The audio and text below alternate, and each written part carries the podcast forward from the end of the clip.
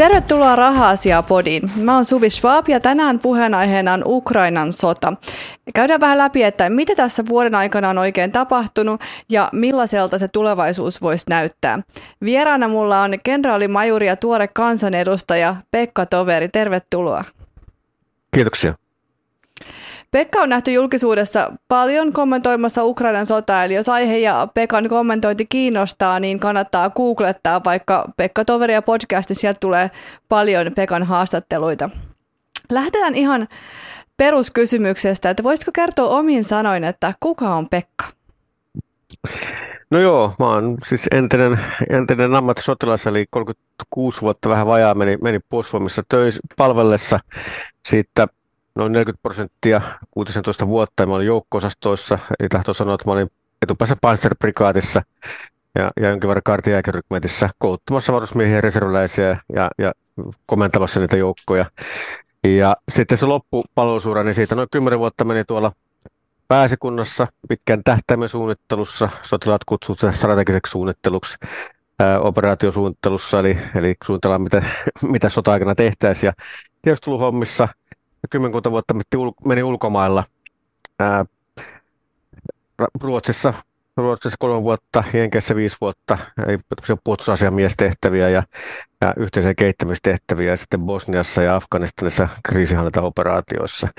Ja jäin ja siirryin reserviin tuossa 2020, 2020 vuoden lopussa puolustusvoimien tai pääskunnan tehtävistä ja sitten sen jälkeen tässä vähän yli kaksi vuotta tein teen konsultointia ja mentorointia ja, ja säätiöhommia ja haltushommia ja kirjoitustöitä ja kaikkea muuta vastaavaa, kunnes sitten tosiaan tämä Ukrainan sota toi julkisuutta niin, että sitten kysyttiin jossain vaiheessa, että viime vuoden puolelta kiinnostaa, kun mä lähteä politiikkaan. Ja mä sitten kattelin tätä valitettavaa kehitystä ja aikaa, missä me eletään, että toi Venäjä tuossa rajan, rajan takana, niin se on meille pitkän aikavälin uhka valitettavasti, valitettavasti. Ja, tota, ja sitten samana aikaan ollaan menossa NATOon ja tuli semmoinen tunne ja, ja että tota, omalla tietotaidolla olisi käyttöä tuolla eduskunnassa, niin päätin sitten lähteä ehdolle kokoomuksen riveissä ja tulin tosiaan valituksi uudelta maalta, kun mä asun täällä Tuusulassa. Onneksi olkoon ja, vielä siitä. Joo, kiitos, kiitos, että tähän täytyy koputtaa puuta. Ei omaa otsa, otsaa tota, toistaiseksi kokemus on ollut, ollut kauhean positiivinen, että on tullut paljon myönteistä palautetta ja, ja tulee sellainen tunne, että täällä voi ehkä yrittää saada vaikuttaakin jo, joihin, joihinkin asioihin, missä nyt on niin sanotusta omaa tietotaitoa annettavana noilla turvallisuuspuolen, turvallisuuspuolen jutuissa. Hyvä. Ennen kuin lähdetään ihan perushaastatteluun, niin mulla on semmoinen kysymys, koska tätä kuuntelee kuitenkin paljon naisia. Mikä on kenraalimajuri? No se on sotilasarvo, kun puolustusvoimat on semmoinen hierarkinen organisaatio, eli, eli kun se on kriisiajan organisaatio, niin pitää varautua siihen, että, että valitettavasti ainoa varma asia, asia sodassa on, että, että ihmisiä, ihmisiä kuolee tai haavoittuu ja niitä poistuu sieltä organisaatiosta, niin sen takia pitää olla semmoinen mahdollisimman selkeä organisaatiorakenne, että tiedetään aina kuka on pomo. Ja sen takia on nämä arvot ää, lähtien niin kuin, niin kuin korporaalista ylöspäin on tarkkaa arvollista siinä, että, että sitten jos ei mitään muuta ole käsketty, niin sitten se, joka on sotilasarvossa korkeimmalla, niin käskee. Ja, ja kenraalikunnassa meillä, kun on, on puolustusvoimista, tai ei meillä, vaan puolustusvoimissa, puolustusvoimissa on vähän päälle 8000, 12 500 ihmistä töissä, josta sotilaita, upseereita ja aliupseereita on noin vähän yli 8000. Ja, ja kenraalikunnassa on semmoista vajaa 30 kenraalia ja siellä on neljä kenraaliarvoa. Prikaatikenraali, kenraali majuri, kenraali luutnantti ja sitten meillä on vain yksi täyskenraali kerrallaan, joka on puolustusvoiman komentaja. Et se on niinku, äh, organisaatiossa suhteellisen, suhteellisen korkea, korkea, korkea asema, mutta niin kuin sanottu, se on, tarkoitus on vain tukea sitä kriisajan toimintaa. Mutta kuitenkin top 30 on kenraali majuri Suomessa. No joo, jos, jossain siellä. Meillä on niin perinteisesti, kun verrataan noita länsimaisia armeijoita ja kumppaneita, niin meillä on, niin kuin, meillä on top light, eli, eli ylhäältä kevyt organisaatio. Meillä on hyvin vähän everstejä ja kenraaleita verrattuna naapurimaihin, että se ei, ei ole haluttu, haluttu mennä mihinkään arvo, arvoinflaatioon niin sanotusti. Okei. Okay. Um, jos lähdetään sitten puhumaan tästä Ukrainan sodasta, tässä podissa ei ole koskaan vielä puhuttu siitä, niin jos palataan vähän ajassa taaksepäin tähän Krimin niemimaan valtaukseen, niin mä muistan, että silloin oli aika vähän mediassa juttua, jos vertaa, mitä nykyään tässä Ukrainan sodasta heti alusta asti on ollut. Niin miten se koko homma tapahtui, että miten se vallattiin? Oliko se jo valmiiksi venäläisiä ja antautuiko Ukraina helposti vai mitä siellä tapahtui? Joo, siis Krimi, Krimihän on ollut aina mm, Mustanmeren hallinnan kannalta tärkeä, tärkeä niemimaa. Et, et siellä on aina ollut sotilaista toimintaa ja, ja sen, sen hallussaolosta on, on kamppailtu monet kerrat historian aikana. Ja, ja kun äh, Neuvostoliitto, Neuvostoliiton aikana aikanaan tota, Rutsev Krimin luovutti Ukrainalle, Ukra, Ukrainalle, niin sitten kun Neuvostoliitto hajosi, niin siellä oli kuitenkin paljon neuvostoliittolaisia tai venäläisiä ää, sotilasjoukkoja, siellä oli iso laivastotukikohta, lentotukikohtia ja muita joukkoja, niin he tekivät sitten sopimuksen Ukrainan kanssa, että, että he saivat vuokrata sieltä tukikohta-alueita. Eli siellä oli ollut jo niin kuin Neuvostoliiton hajomista eteenpäin, niin, niin siellä oli kymmenen tuhansia venäläisiä sotilaita koko ajan sijoitettuna. Ja siellä oli niin kuin valmiina oli jo mittavasti sotilaista, sotilaista voimaa, ja kun venäläiset sen krimin otti, niin sitä oli valmisteltu huolella tätä, tätä operaatiota – ja oli myös ukrainalaisia sota, Ukrainan laivaston joukkoja ja ukrainalaisia sotilaita muitakin niin tuhansittain, mutta äh, ne oli niin kuin onnistuttu, onnistuttu äh, ne komentajat saamaan pääosin puolelleen. Eli, eli oli käyty salassa neuvotteluita ja, ja, ja saatu ne komentajat tukemaan sitä, että, että jos venäläiset, kun operaation tekee, niin, niin ne, ne ukrainalaiset komentajat ei aloittanut taistelua ja aloittanut vastarintaa, vaan, vaan tota, antautuivat joukko, joukkoineen venäläisille. Ja se kaappaus otettiin niin, että sinne siirrettiin jonkin verran ulkopuolelta nopeita maahanlaskujoukkoja ja, ja erikoisjoukkoja siirrettiin Venäjältä sinne Ukrainan äh, Krimille nopeasti, että siellä Krimillä valmiina jo olleet ja sinne, sinne salaa tuodut joukot ja sitten piiritti ne ukrainalaiset joukot, miehitti kaikki tärkeät kohteet ja, ja tota, sitten äh, ukrainalaiset antautui ja, ja alue jäi venäläisten haltuun. Ja sitten järjestettiin nämä niin, niin sanotut vapaat vaalit ryökkökiväärien alla, alla eli, eli pidettiin huoli, että äänestystulos on juuri sellainen kuin Venäjä, Venäjä haluaa ja, ja liitettiin sitten Krimi, Krimi mukamas ää, Venäjän federaatio, jota nyt ei ole muutamaa hassua valtiota lukunottamatta, niin, niin valtaosa maailman valtiosta ei ole hyväksynyt tätä kyseistä kaappausta. Eli se meni aika nopeasti kuitenkin siinä se itse se, tapahtuma. Se, se, oli, se täytyy sanoa venäläisten kunniaksi, että se oli niin kuin hyvin valmisteltu operaatio se oli hyvin valmisteltu operaatio, niin kuin sanottu, oli, löytynyt ne myyrät sieltä maanpetturit ukrainaisten joukosta, jotka oli valmiit yhteistoimintaan. Ne joukot kyettiin yllättäen siirtämään sinne lisäjoukot. Ja, ja, ja taas sitten vielä hämmennettiin sitä tilannetta, just näillä oli nämä kuuluisat pienet vihreät miehet, eli, eli venäläisiä erikoisjoukkoja, ei ollut tunnuksia, ei nähnyt, että minkä maan joukkoja ne oli.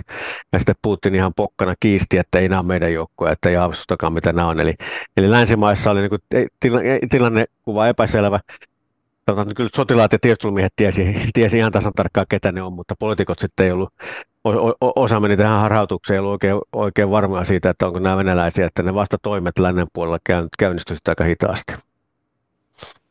Okei, okay. ja sitten sen jälkeen Putin varmaan sai tästä aika paljon itsevarmuutta tähän, että tällähän näitä sotia voidaan voitella. Että mitä, mitä sä luulet, sen jälkeen Putin on ajatellut, että, että mitä sitten seuraavaksi?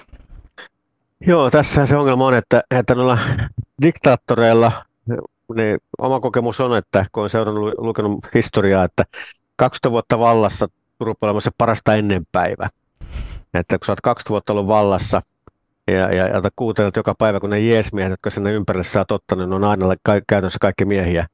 Ne jeesmiehet joka aamu toistaa, että, että herrani olet Nero, kaikki, mihin kosket muuttuu kullaksi, niin ne rupeaa itsekin uskoa omaa propagandaa ja voimaantuu siitä, että, että vaikka ne oli niin kuin joku muiden Gaddafi tai Saddam Hussein tai Vladimir Putin, oli kaikki nuoria everstejä jossain vaiheessa ja, ja varmaan aika noheviakin, niin sitten se, niin kuin, se, se kuuluisa, Amerikka, kuuluisa Amerikkaan sanonta, että, että valta, valta, valta äh, korruptoi ja absoluuttinen valta korruptoi absoluuttisesti, niin, niin tulee tosiaan se voimaantumisen tunne. Ja sitten rehellisyyden nimessä Putinilla oli, oli kuitenkin ollut niin kuin hyvä, hyvä sarja voittoja siinä takana. Se järjesti sen toisen Tsetsenian sodan, jonka se voitti. Tosi Tsetsenia tuho, tuhoten. Sitten, sitten, sitten, sitten ottaa, oli tämä, tämä Georgian sota, joka, joka voitettiin. Sitten tuli tämä Krimin, tai Krimin valtaus. Tätä seurasi sitten, sitten Syyrian operaatio, missä, missä Venäjä hankki itselleen merkittävästi, merkittävästi jalansia sillä, että tuki, tuki Assadia, Assadia Syyrian, Syyrian, Syyrian diktaattoria ja, ja sai merkittävän aseman lähi ja kaikki tämä niin vahvisti ihan varmaan hänen uskoaan ja egoaan siinä, että kaikki mitä hän tekee, niin onnistuu. Ja sitten tosiaan tuli tämä Ukrainan kysymys, että koska Ukrainahan aloitti sitten sen kahdeksan vuotta jatkuneen sodan siellä Donbassissa, että siellä kuitenkin 2014 eteenpäin ja tota, käytiin sotaa, ää, jääty, puhuttiin jäätyneestä konfliktista, mutta käytännössä siellä kuitenkin päivittäin, päivittäin ammuttiin rajan ja ihmisiä kuoli, kuoli niin tota, hän sitten rupesi katsomaan, että tämä Ukrainan länsiintegraatio, kun Ukraina kieltäytyi taipumasta vaan niin kuin näihin, näihin Venäjän ehtoihin. Ja, ja Venäjä halusi, että, että sillä on sanassa sanottavana niissä päätöksissä, mitä Ukraina tekee omasta tulevaisuudestaan. Tästä oli kysymys, että Ukraina ei saa liittyä Euroopan unioniin, Ukraina ei saa liittyä NATOon. Nämä molemmat asiat tarkoittaa sitä, että Ukrainassa tulisi läntinen demokratia, olisi rehelliset vaalit, vaalit olisi korruptiivasta taistelua, toimiva oikeuslaitos. Ja kaikki nämä on semmoisia juttuja, että jos 40 miljoonaa ukrainalaista slaaviveliä ja tämän saa, niin kohta ne omat, omat ihmiset siellä rajan toisella puolella rupeaa kyselemään, että minkä takia meillä voi elää demokratiaa ja toimivaa oikeusvaltiota ja rehellisiä vaaleja.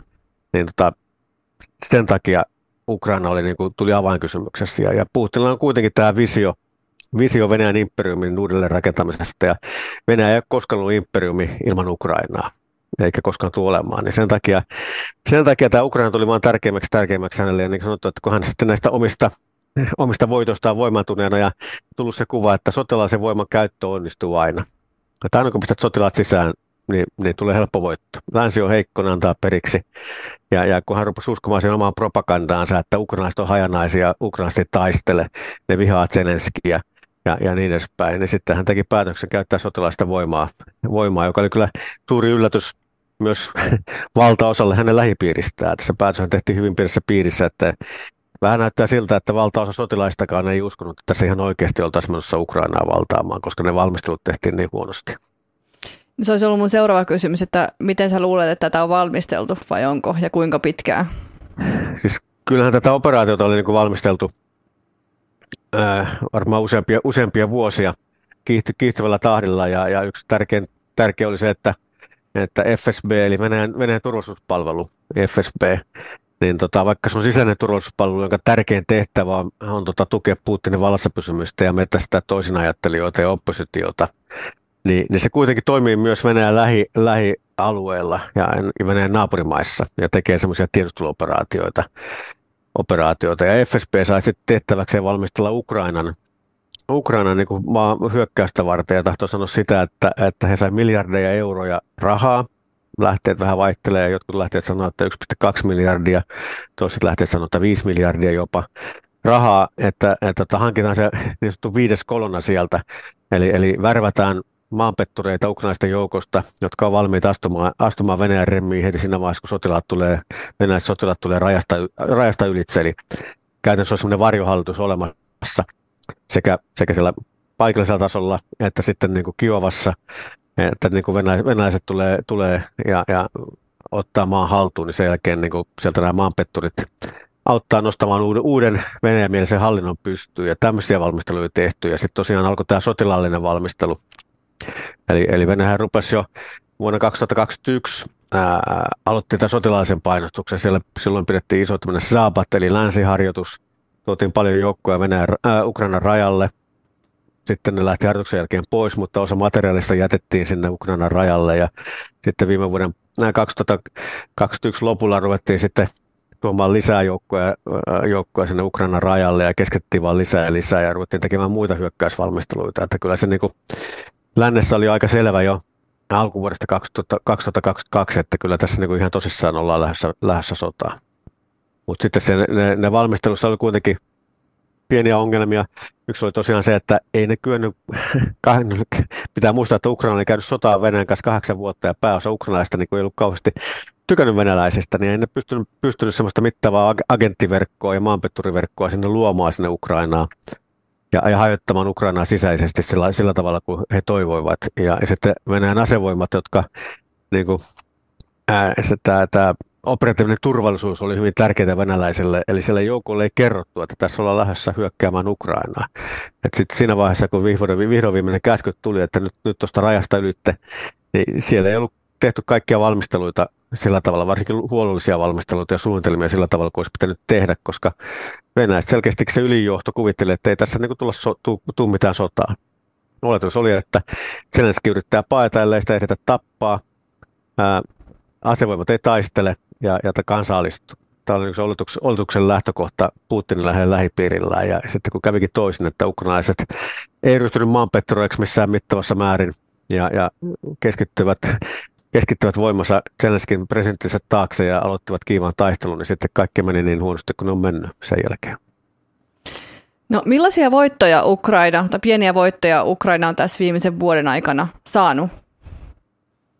No sanotaan, että vähän yli vuoden aikana se tärkein voitto oli silloin, silloin jo maaliskuussa, että kun hyökkäys alkoi 22. helmikuuta, niin, niin heti maaliskuun lopussa, että, että Ukraina pystyi pakottaa Venäjästä vetäytymään sieltä Kiovan porteilta. Eli Venäjästä oli edennyt sinne kuitenkin, yrittivät saartaa Kiovaa pääkaupunkia, se oli se tärkein kohde. Se, että, että Ukrainaiset pystyi katkaisemaan venäläisten huoltoyhteydet ja pakottaa venäläiset vetäytymään sieltä pois Ukrainasta, se oli niin kuin merkittävä voitto, koska se tarkoitti sitä, että Venäjän edellytykset nopea, sodan nopea voittamista oli mennyt se niin takasi sen, että Ukraina pystyy jatkamaan taistelua. Sen, sen jälkeen niin, niin kyllä tässä ne tärkeimmät voitot oli, oli ehkä tuossa viime syyskuussa, kun ne teki tuolla Har- Harkoman suunnassa ää, ison vastahyökkäyksen, ne pystyi vapauttamaan, vapauttamaan siinä vajassa kuukaudessa niin noin 12 000 kilometriä alueita sieltä Harkoman kakkos- ja, ja, ja itäpuolelta niin tota, työntämään venäläisiä takaisin kohti, kohti Venäjän rajaa. Ja sitten marraskuussa he pystyivät siellä Hersonissa, eli kun siellä menee tämä Dnieper-joki, ja sen poispuolella venäläis- venäläisellä oli semmoinen 100 kilometriä leveä ja, ja, ja 450 kilometriä syvä sillanpääasema, missä oli 10 000 sotilaita. Ne pystyvät, pystyvät pakottaa venäläiset vetäytymään sieltä katkaisemalla ne Dnieperjoen yli menevät sillat, jolloin sitten kun huoltoa ei saatu sinne joen poispuolelle, niin venäläiset oli pakko vetäytyä. Ne varsin rauhanomaisesti saivat, saivat vapautettua sen Hersonin tärkeän kaupungin ja, tär, tärkeän kaupungin ja, ja ne Dnieprojoen poispuoliset alueet. Niin ne on niin tärkeimpiä voittoja. Ja nythän se tosiaan kaikki sitten odottaa, odottaa ja pohtii, että lähteekö nyt sitten se suuri vastahyökkäys, mistä tässä on puhuttu jo kuukausi kaupalla, niin lähteekö se tässä nyt sitten kesällä liikkeellä? Puhutaan siitä vastahyökkäyksestä vähän myöhemmin. Oliko nämä siltojen ö, katkomiset ja pamauttamiset just niitä videoita, mitä tuolla sosiaalisessa mediassa on, on liikkunut, että kun näitä siltoja on räjäytetty ja Venäjä sitten sanoo, että korjasimme ne viikonlopun aikana uudestaan. Joo, toi, tässä tämä lännen apuhan on ollut ihan keskeistä. Ukraina ei pystyisi taistelemaan, jos ei, jos ei saisi mittavaa taloudellista apua Euroopan unionista ja Yhdysvalloista, jos ei saisi sitä mittavaa sotilaista apua, mitä se on saanut Yhdysvalloista ja, ja, ja eri NATO, NATO-mailta. Ja yksi tärkeimpi oli nämä HIMARS, HIMARS-raketin heittimet, jotka ampuu semmoisia GPS-ohjattuja raketteja. 80 kilometriä sä pystyt ampumaan semmoisen ison raketin metrin tarkkuudella. Oho. Ja, ja näillä, näillä äh, aseilla he pystyivät silloin ennen sitä harkovaa vastahyökkäystä niin tuhoamaan venäläisten tykistön ampumatarvikkeet, jolloin venäläisten kyky taistella menetettiin. Ja just siellä Hersonin suunnassa he tosiaan katko nämä nämä joen yli menevät sillat ja sitten kun venäläiset rakensi lauttapaikkoja, että he lauttaa tavaraa yli sitten lautoilla, niin lauttauspaikatkin kyettiin pitämään tulen alla, jolloin sitten venäläisiltä meni edellytykset, edellytykset huoltaa niitä joukkoja, että kun sulla on semmoinen 2 000 sotilasta joen pohjoispuolella, niin ne tarvitsee, jos ne käy taistelua, ne tarvitsee noin 500 kuorma-autolastillista ampumatarvikkeita, polttoainetta ja ruokaa päivässä. Ja, päivässä? Ja, tota, semmo, päivässä. Eli se on, se on niin kuin, kun sulla on mekanisoitu armeija, niin se on, ja, jos on paljon raskasta aseistusta, niin se on aika paljon kuluu materiaalia. Ja, ja sitten kun sillat on poikki ja lauttapaikat tulen alla, niin että se pystyy niitä huoltamaan. Sen takia Venäjästä oli pakko tulla pois. Ja se tässä sodassa on niin tyypillistä, että ukrainaiset yrittää iskeä sinne Venäjän, Venäjän, Venäjän logistiikkaa ja huoltoon. Just sen takia, että venäläiset ampuu, ampuu, ampuu niin kuin tuhansia tonneja päivässä tykistöllä pahim, pahimmillaan, kun ne käyttää sitä tulta 5-60 000 laukausta päivässä. Ja, ja semmoisen kuljettamiseen tarvitaan rautateitä ja, ja paljon, paljon raskasta kuorma ja, ja tota, jos sä pystyt katkomaan nämä huoltoyhteydet, niin silloin se, se tykistöllä loppuu nopeasti ja se joukko ei enää hyökkää mihinkään. Eikö Venäjällä ole itsellä samanlaisia aseita? Eikö ne pysty metrin tarkkuudella tuhoon Ukrainan logistiikkaa?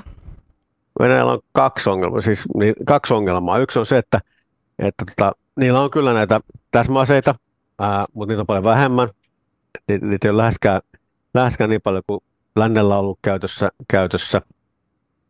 Niillä on näitä täsmäohjuksia, millä ne, millä ne tota, Ukrainan siviiliinfrastruktuuria vastaan iskee kalibriristelyohjuksia ja muita vastaavia, jotka on varsin, varsin tarkkoja, mutta niitä on niin rajoitettu määrä. Ja sitten suurimpi ongelma on, että heillä ei ole kyky maalittaa. Ja maalittaminen tahtoo sanoa sitä, että, että jos on ase, ase, jolla pystytään ampumaan metrin tarkkuudella, jonnekin jopa 100 kilometrin etäisyydelle. Niin tahtoo sanoa sitä, että sulla on se 100 kilometrin syvyyteen sinne vihollisen puolelle, sulla pitää olla tiedustelusensorit, että sä näet metrin, metrin tarkkuudella ne kohteet, että pystyt sanomaan, että okei, mä, mä mun tuohon varstorakennukseen tai mä ammun tuohon, tuohon sillan, sillan tota pilariin. Ja, ja, tota, ää, ja tähän ole kykyä. Sillä, sillä on hyvin, Venäjän satelliitti avaruustiedustelukyvyt on hyvin heikot. Se pystyy pari kertaa päivässä, päivässä Ukrainan alue a, yli pyyhkimään ja se ei pysty valvomaan koko aluetta. Ja, ja sen muukin tiedustelukyky on sen verran heikko, että se ei pysty osoittamaan tämmöisiä sotilaskohteita – kohteita tota, hyvin tarkasti niin, että voitaisiin käyttää tehokkaasti niitä vähiä, täsmäaseita niin, tota, ja mitään Himarsin kaltaista täsmäasetta, jossa aika massamaisestikin se voi ampua syvyyteen tuommoisella tarkkuudella, niin semmoista heillä ei ole. Ja eli tämä maalit, maalittamiskyvyn heikkous, että ei nähdä sen syvyyteen niitä kohteita niin, että voitaisiin ampua tarkasti. Ja sitten toisaalta pystytään sen jälkeen aina katsomaan, kun ammuttu, että saatiinko sitä haluttua vaikutusta, niin, niin siihen heille ei ole kykyä. Ja, ja ukrainaisilla tämä kyky perustuu hyvin pitkälti siihen, että länsi tukee heitä. Eli he saa lännestä tiedustelutukea niin, että he pystyvät maalittamaan niitä venäisten kohteita. Eli ne pystyy satelliitista katsoa, että missä, missä ne liikkuu ja mitä siellä tapahtuu. Se, siinä on monta. Siinä, siinä on satelliittitiedustelu, siinä on kuvaustiedustelu, joka, joka voidaan tehdä, tehdä niin kuin lennokista tai, tai lentokoneesta. Siinä on signaalitiedustelua, eli sulla on, sulla on lentokone, missä on mittava määrä elektronisen tiedustelun välineitä, joilla voidaan, voidaan paikantaa kaikki, kaikki vastapuolen signaalit, radioasemat, radio, radiopaikat, tutkat, muut vastaavat ja luomaan siitä semmoinen tilanne, kuva siitä, että missä on esimerkiksi joku tykistön komentopaikka tai, tai joku huollon johtopaikka tai muuta vastaavaa. Ja tuollahan kun katsoo ihan vaikka tämmöistä flight, flight radar-ohjelmaa, missä näkee, näkee tota lentokoneiden lentoja, niin siellähän läntisten asevoimien parhaat tiedustelukoneet, signaalitiedustulukoneet ja kuvaustiedustelukoneet, niin, niin pyörii, pyörii koko ajan siellä Ukrainan ympäristössä ja, ja tota, seuraa sitä, mitä venäläiset siellä tekee. Miten sä heisit toi Venäjän strategia, niin miten se on muuttunut tässä? Tämän, mä aina sanon vuoden aikana, mutta tarkoitan tätä vuotta ja kolmea kuukautta.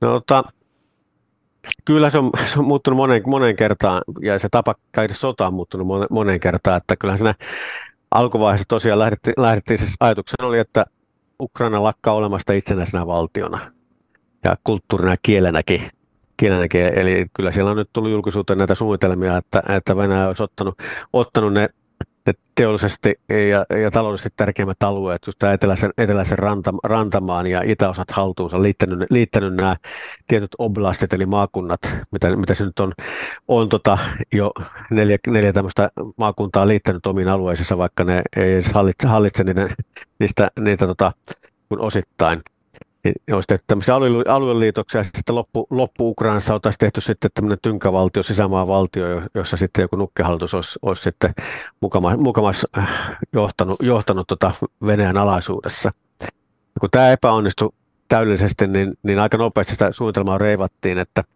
otetaan haltuun tämä Donbassi, ja tämä Donetskin ja Luhanskin oblastit, eli maakunnat, jossa, jossa tätä sotaa kahdeksan vuotta oli käyty – niin ne vallataan ne loput alueet, koska Ukraina piti noin 40 prosenttia niiden maakuntien alueesta hall, hall, hallussa. Niin, niin vallataan nämä ja pidetään se eteläinen rantamaa, eli se just sieltä Hersonin kaupungissa sinne Mariupoliin noin 400 kilometriä leveä, 100, 100 kilometriä syvä alue ää, siinä Krimin pohjoispuolella, niin pidetään nämä, nämä ainakin hallussa. Mutta tota, siinäkään ei, siinäkin nyt epäonnistuttu osittain, että että tota, Donbassia ei ole saatu vallattua, vaikka siellä on koko ajan hyökätty, hyökätty varsinkin siellä Bakmutin suunnassa kovasti, niin ei ole kyetty, kyetty, kyetty valtaamaan sitä loppua Donbassia. Osa siitä Sillanpää asema siellä Dnipro-joen poispuolella on menetetty, mutta edelleen se eteläinen rantamaa on hallussa ja, ja nyt, nyt Venäjä pyrkii vaan siihen, että se pitää nämä alueet, valtaamassa alueet hallussaan ja, ja, ja, tota, se ja, ja, ja käy pitkää sotaa niin, että luottaen siihen, että jos sota jatkuu useamman vuoden, niin länsi väsyy Ukrainan tukemiseen ja, ja ukrainaiset väsyy tähän, tähän jatkuvaan, jatkuvaan ihmisten kuolemiseen ja sotilaiden kaatumiseen ja, ja, ja tota, jossain vaiheessa sitten suostuu neuvottelemaan. Ja, ja neuvottelun lähtökohta on silloin se, että Venäjä pitää, mitä se on onnistunut varastamaan valitettavasti. Niin, niin tähän se tähtää, tähtää tällä hetkellä. Ja se, se etäinen rantamaa on Venäjälle tärkeä sen takia, että Krimi, Krimihän on niemimaa, joka on, on käytännössä, käytännössä lähes saari, että siinä on pari maakannasta sinne pohjoiseen. Ja Krimin vesihuolto on hyvin huonossa kunnossa. Se, se on aikaisemmin en, ennen tätä Krimin valtausta, niin se sai, sai vetensä sieltä Niprojoesta tai Niebrijoesta, riippuu kummin päin sä sanot se. Siellä on, siellä on 100 kilometriä pitkä kanava, josta, joka tuo vettä sinne Krimille. Ja Krimillä, Krimillä oli paljon, paljon maataloutta ennen, ennen tätä sotaa muun muassa. Ja, ja kun Krimi vallattiin, niin, niin ukrainalaiset katkas tämän, tämän, tämän vesikanavan ja, ja se Krimin vesihuolto oli aivan kriittisessä tilanteessa. Se saattaa olla yksi syy, minkä takia tämä sota alkoi, että, että tota, se ei olisi enää yhtä ainutta kesää kestänyt ilman sitä, sitä kanavan uudelleen a- a- avaamista, että ne kaikki vesivarannot Krimillä oli käytännössä käyty, käyty loppuun. Venäjä oli aloittanut, aloittanut silloin vajaa kymmenen vuotta sitten niin, niin tota, ohjelman, jossa tehdään, tehdään niin kuin tuolla Arabimaissa tehdään Persilahden suunnalla, että, että merivedestä tota, poistetaan suolaa ja tehdään juoma, juoma ja, ja kastelu, kasteluvettä viljelyksille, mutta se on tyypillinen venäläinen projekti, että siinä on käytetty satoja, satoja miljoonia rahaa, mutta mitä ne on saatu aikaiseksi. Eli tota, sen takia tämä maakannas on tärkeä, että, että kyetään takaamaan krimin, krimin huolto ja kyetään takaamaan sen vesihuolto, ja siitä halutaan pitää kiinni. Onks, sanoisitko sä, että Venäjä on oppinut tässä reilun vuoden aikana, että sodankäynti on heidän puolelta parempaa nykyään? No tietyssä mielessä kyllä, että et, tota, ei se, vaikka niin he on tehnyt mittavan määrän virheitä, siis aivan, aivan, aivan järkyttävän huonoa sodankäyntiä oli siinä sodan, sodan alussa. Siis kaikki muista virheet, mitä vain voi tehdä, niin ne tehtiin. Mutta, tota, Vaikka ei ole ekaa kertaa Venä... sotimassa kuitenkaan edes lähiaikoina. Kyllä, Joo, mutta, mutta tota, pitkästä aikaa he törmäsivät törmäs vastapuolelle, joka oli taitava, heikommin varustettu ja pienempi, mutta taitavampi ja paljon motivoituneempi. Ja, ja se niin osoittautui haastavaksi, haastavaksi, haastavaksi vastustajaksi tämä Ukraina. Ja, ja tota, mun niin sanottu, että kaikki mahdolliset virheet on tehty, mutta kyllä he on niin oppinut, oppinut he, on, he koko ajan pyrkii säätämään omaa taktiikkaansa niin, että se sopisi heille. Ja, ja se, se tahtoo sanoa sitä, että Venäjät on oppinut, että käytetään niitä omia vahvuuksia. Venäjän yksi ehdoton vahvuus on tykistö, että heillä on paljon tykistöä. Ja ty- ty- tykistöä, niin, niin ammutaan paljon tykistöllä. Ei, ei mennä lähitaisteluun, ellei ole pakko, koska lähitaistelussa ne jalkaväkisotilaat on huonommin koulutettuja, niin ne ei pärjää, pärjää ukrainalaisille. Käytetään tykistöä paljon. Mutta sitten toisaalta, että siellä missä sitten on tilaisuus ja missä halutaan luoda painopiste, niin siellä sitten hyökkäytetään sitä jalkaväkeä kerta jälkeen. Ja, ja tota se venäläisten yksi suuri vahvuus on tappiosietokyky. Ne on maailman paras tappiosietokyky. Ja se voi niin kaksi vähän naurattaa, että he, he, tämä onpas ne hönöä porukkaa, että, että, tota, että tota, niiden suuri vahvuus on se, että, että ne osaa kuolla, mutta sitten kun sä käyt sotaa niitä vastaan, niin kun niitä vaan tulee ja tulee, niin se onkin aika huono juttu, koska, koska mikään länsimainen armeija ei olisi kestänyt tuommoisia tappioita, mitä venäläiset on kärsinyt. Ää, mutta ne vaan pystyy työntämään niitä ja, ja ne venäläiset reserviläiset niin ei mukisen liikaa vastaan, vaan menee sinne tapatettavaksi järjettömissä hyökkäyksissä ja, ja taas se on niin kuin, aika pelottavaa, mutta se niin kuin sanottu, että Venäjä muuttaa koko ajan taktiikkaa, se yrittää, yrittää löytää niitä, niitä vähiä vahvuuksia, vahvuuksia, jotka on just, että, että käytetään sitten massamaisesti painopisteessä jalkaväkeä tai käytetään massamaisesti tykistöä ja, ja yleensäkin, että kyky jatkaa sitä sotaa pitkään. Ja, tota, länsi, länsimaissa on totuttu, että, että länsimaissa ajatellaan, että, että se sota pitäisi olla lyhyt ja nopea. No, ei, ei länsimaatkaan sodat kauhean nopeita ollut. Afganistanissa, Afganistanissa oltiin 200 vuotta. Mutta tota, mut tota, Venäjä pystyy käy, käy, käymään sitä sotaa tappiota kärsien paljon pidempään kuin länsi pystyy. Ja, ja se on yksi heidän suurimpia vahvuuksia. Ja niin kuin sanottu, että kyllä ne koko ajan muuttaa, muuttaa asejärjestelmien käyttöä ja, ja ne muuttaa sitä taktiikkaa pikkuhiljaa ja koko ajan, koko ajan ne oppii. No mitä Ukraina on sitten oppinut tässä tänä aikana? No kyllä Ukrainatkin tosiaan, ja voi sanoa, että tässä se yksi ehkä sun tärkeimpiä kilpailuja on se, että, että, että kun se sodan kuva muuttuu koko ajan, että, että tota, voi, sanoa, voi, voi, voi sanoa, että, että kun Venäjä lähti hyökkäämään Ukrainaa, niin se oli vähän niin kuin kopio amerikkalaisten hyökkäyksestä 2003 Irakiin. Et sillä alkoi ihan samalla tavalla, että tehdään keskellä yötä täsmäisiä hyökkäyksiä, jolla lamautetaan vastapuolen ilmapuolustus ja johtaminen ja logistiikka ja sitten nopeat panssarikillat sisään. No se epäonnistui täysin. No sitten sit se Donbassissa huhtiku, huhtikuusta heinäkuuhun, heinäkuun alkuun, niin Venäjällä oli suurhyökkäys siellä Donbassissa, jossa yritettiin nimenomaan ottaa just tämä, tämä Donetskin ja Luhanskin oblastit haltuun. Ja se oli semmoista toisen maailmansodan hyök- sodankäyntiä, että, että voimakkaan tykistön turvin niin panssarijoukalla hyökättiin. No, ne tappiot on ollut niin, kalustotappiot on ollut niin suuria, että nyt tämä, tämä Venäjän talvioffensiivi, mitä tässä viimeksi on käyty, eli, eli viime joulukuu, joulukuusta tuosta vuodenvaihteesta Baltiaralla eteenpäin, siellä Pahmutissa hyökättiin, hyökättiin sen Pahmutin kaupungin valtaamiseksi, niin se oli vähän semmoista ensimmäisen maailmansodan sodan käyntiä, että siellä niin kuin jalkaväki hyökkäsi tykistön tulen, tulen turvi. Ja, ja, tota, ja, ja ukrainaiset, äh, ukrainaiset niin kuin sitten taas pyrkii sopeutumaan siihen tilan, tilanteeseen ja, ja koko ajan niin kuin kehittämään, kehittämään sodankäyntiään, että ei, ei sitten jäätä se tykistön tulijuuden alle. liikuttaisiin, käytettäisiin joukkoja nopeammin ja liik- liikkuvammin, paitsi silloin, kun sulla on hyvin rakennetut asemat, mihin sä voit tukeutua. Molemmat osapuolet on käyttänyt lennokeita paljon, tämmöisiä kaupallisia droneja.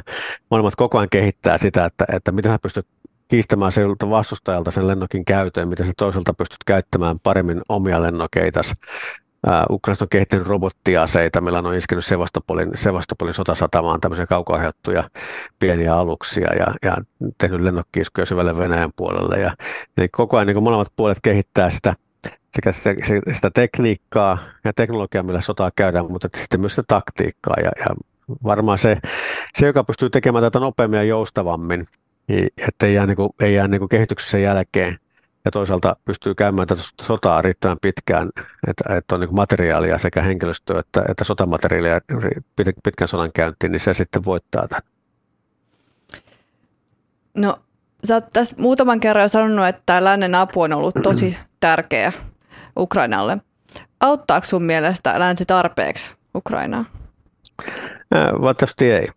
Ja, ja tämä tässä, niin kuin, että Ukrainasta haluaisi maksimaalisen määrän tukea mahdollisimman nopeasti, että sota loppuisi nopeasti, koska jokainen päivä syö Ukrainaa taloudellisesti ja inhimillisesti, ja se on suurta kärsimystä. Sen takia ne haluaisi lopettaa nopeasti, varsinkin kun ne tietää, että Putin tähtää siihen pitkään sotaan. Kun Putin tietää, että hän ei voita sitä taistelukentällä, mutta hän voi voittaa sen neuvottelupöydissä, jos, jos tämä sota jatkuu riittävän, riittävän pitkään, niin hän voi saada tästä jotain itse, itselleen. Ja, ja tota, tämä lännen valitettavasti Putin pystyy vedettämään ja on pystynyt vedettämään lännen johtajia tässä asiassa sillä, että se on vetänyt näitä niin punaisia linjoja, että, että ei ole hyväksyttävää, että Ukraina annetaan pitkän kantaman asejärjestelmiä. Ei ole hyväksyttävää, että Ukraina annetaan panssarivaunuja. Ei ole hyväksyttävää, että Ukraina annetaan hävittäjäkoneita. Ja, ja tämä on niin viivästyttänyt sitä lännen, lännen apua, että, että siinä meni monta kuukautta, Ukraina pyysi monta kuukautta, että antakaa meille, meille näitä himarsseja että voidaan iskeä venäläisten huoltoa ja sinne selustaa. Sitten sit sen jälkeen monta kuukautta pyydettiin panssarivaunuja ja, meni monta kuukautta, niin kun saatiin päätös aikaiseksi. Ja nyt sitten kuukausia puhuttiin, että antakaa meille hävittäjäkoneita, koska Venäjällä on ilmaylivoimaa ja me ei pärjätä ilman, että me saadaan länsimaisia hävittäjäkoneita. Niin, niin siitäkin niin ku, kuukausia käytiin keskustelua ennen kuin nyt sitten on päätetty, että annettu. Ja tämä kaikki on sinun aikaa. Jos Ukraina, Ukraina olisi heti alussa todettu, että tuossa saatte meiltä 300 Leopard 2 taistelupanssarivaunuja ja tykistöjä ja muuta vastaavaa riittävästi. Tästä saatte lähteä meille pilotteja koulutukseen. Mä annetaan teille F-16 hävittäjiä. Ja jos Ukraina olisi ollut nämä kyvyt, mitä se on pyytänyt, Ukraina sanoi, että me tarvitaan 300 länsimaista panssarivaunua, tuhat rynnäkköpanssarivaunua, tykistöaseita, 200 hävittäjäkonetta. Jos tämmöinen kaikki, niillä olisi, niillä olisi niin heti ruvettu tekemään töitä, ne olisi ollut niillä käytössä jo viime syksynä, kun ne teki ne Harkovan vastahyökkäykset. Ja Venäjä oli silloin niin heikoilla, että, että ne oltaisiin heitetty pois, jo, pois noilta valtuilta alueelta. Ja tämä sota olisi päättynyt. Että tämä lännen avun, avun tota, määrällinen vähyys ja laadullinen vähyys ja se, että se tulee tipoittain aina liian myöhään, niin, niin se jatkaa tätä sotaa ja, ja joka päivä ihmisiä kuolee. Se tässä on niin kuin turhauttavaa, kun sitä sivusta seuraa. Mitä riskejä siinä sun mielestä on lännelle, että se ei vaan anneta kaikkea, mitä Ukraina pyytää? Miksei länsi sitä anna enemmän? No siinä, siinä tota, yksi asia on tietenkin se, että, että tota, lännelle ei ole kauhean paljon kaikkea asioita antaa. Et, että kun Neuvostoliitto hajosi silloin 91, niin, niin valtaus länsimaista niin lähetti, että, että no niin, nyt kylmästä on päättynyt, ei enää tarvitse varautua suursotaan Euroopassa, ja purettiin sitä sotilaista suorituskykyä. Ruotsi, Ruotsi purki 90 prosenttia sitä sen, sen puolustuskyvystä. Ja, ja kaikki ammusvarastot muut vastaavat vedettiin aivan, aivan minimiin. Niin nyt on herätys siihen, että monessa länsiarmeijassa siihen, että, että ei meillä ole kauheasti antaa tykistön ammutarvikkeita, kun meillä on niin, vähän niitä varastossa. Meillä ei ole kauheasti antaa taistelupanssarivaunuja, koska, koska varastossa, varastossakin se, että panssarivaunusta valtaosa ei ole taistelukunnossa, niitä pitää korjata teollisesti, teollisesti aika pitkään. Niin eli, eli valmius, valmius on pidetty heikkona, ja tämä oli niin kuin tämä suuri herätys lännelle, että hetkinen, Euroopassa voidaan edelleenkin käydä sotaa, joka nyt ei pitäisi olla kauhean suuri yllätys, koska kyllähän Bosniassakin, Jugoslaviassa, entisessä Jugoslaviassa, niin siellähän käytiin monta vuotta sotaa, mutta kuitenkin nyt on herätty siihen, että no, suursota Euroopassa on mahdollinen, jos suursotaa käydään, niin se voi olla ajallisesti pitkä, se vaatii paljon sotilaita ja se vaatii paljon materiaalia, ammuksia ja, ja aseita. Ja, ja, ja tota, tätä tässä nyt sitten niin kuin kipuillaan, että, että sen lännen lännen tota, puolustusteollisuuden pystyyn laittaminen niin, että saadaan sitä materiaalia riittävästi, niin, niin tota, ottaa oman aikansa. Se on niin vuosien projekti, mutta, mutta jos sekin materiaali, mitä nyt niin kuin Ukraina on käyttänyt ja mitä tuolla varastoissa oli, jos olisi annettu kerralla nopeammin, nopeammin niin tota Ukrainalle, niin se olisi pystynyt käyttämään sitä voimaansa paljon tehokkaammin, jolloin niin kuin sanottu, tämä sota olisi todennäköisesti jo päättynyt. Mutta nyt kun sitä on tullut tipoittain, niin Venäjä on pystynyt koko ajan kuitenkin nostamaan sitä omaa, omaa potentiaaliaan. Venäjä koko ajan yrittää nostaa sitä omaa asettelusuutta pystyy. Se on pystynyt aloittamaan sen liikekannallepanon, minkä se viime syksyn aloitti, ja, ja, ja mobilisoi yli 300 000 reserviläistä sinne rintamalle kuolemaan. Ja, ja, ja tota, jos, jos, niin kuin sanottu, jos Ukraina olisi saanut kyennyt hyökkäämään suuremmalla voimalla viime syksynä ennen kuin Venäjä ehti tehdä näitä toimenpiteitä, niin, niin, niin tota Venäjä olisi joutunut vetäytymään.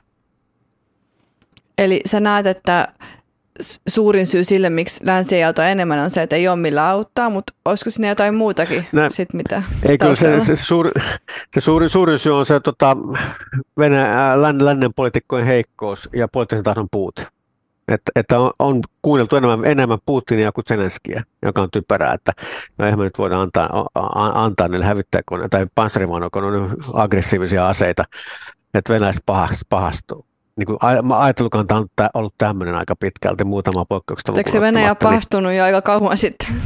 No, no nimenomaan. Venäjä on uh, uhkaillut länttä vaikka kuinka pitkään ja Putin on heiluttanut epätoivosti sitä, sitä ydinasekorttia vaikka kuinka pitkään. Ja nyt on se käynyt selvä, selväksi, että ei se pysty tekemään mitään. Ei Putin halua missään nimessä aloittaa sotaa länttä vastaan. Se ei pärjää edes Ukrainalle. NATO pystyisi, pystyisi tota, lyömään Venäjän asevoimat niin kuin muutamassa päivässä. Ei se missään nimessä se ei uskalla aloittaa sotaa länttä vastaan, mutta kun se, että se uhkailee tällä asialla, niin, niin läntiset poliitikot, jotka niin kuin sanottu, valitettavasti on sinisilmäisiä, ja heikkotahtoisia aika usein, niin tota, ei ole tehnyt niitä päätöksiä, mitä pitäisi tehdä, että saataisiin asiaa kuntoon ajoissa.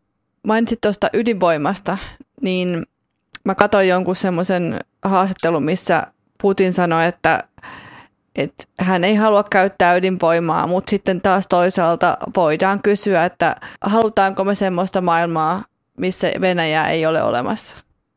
Että vähän Joo. niin kuin väläytti sitä, että, että jos, äh, onko tavallaan, jos Venäjä ei ole, niin onko millään muullakaan sitten väliä. Kiitos kun kuuntelit Raha-asia podcastia. Jatketaan taas ensi viikolla jakson toisessa osassa.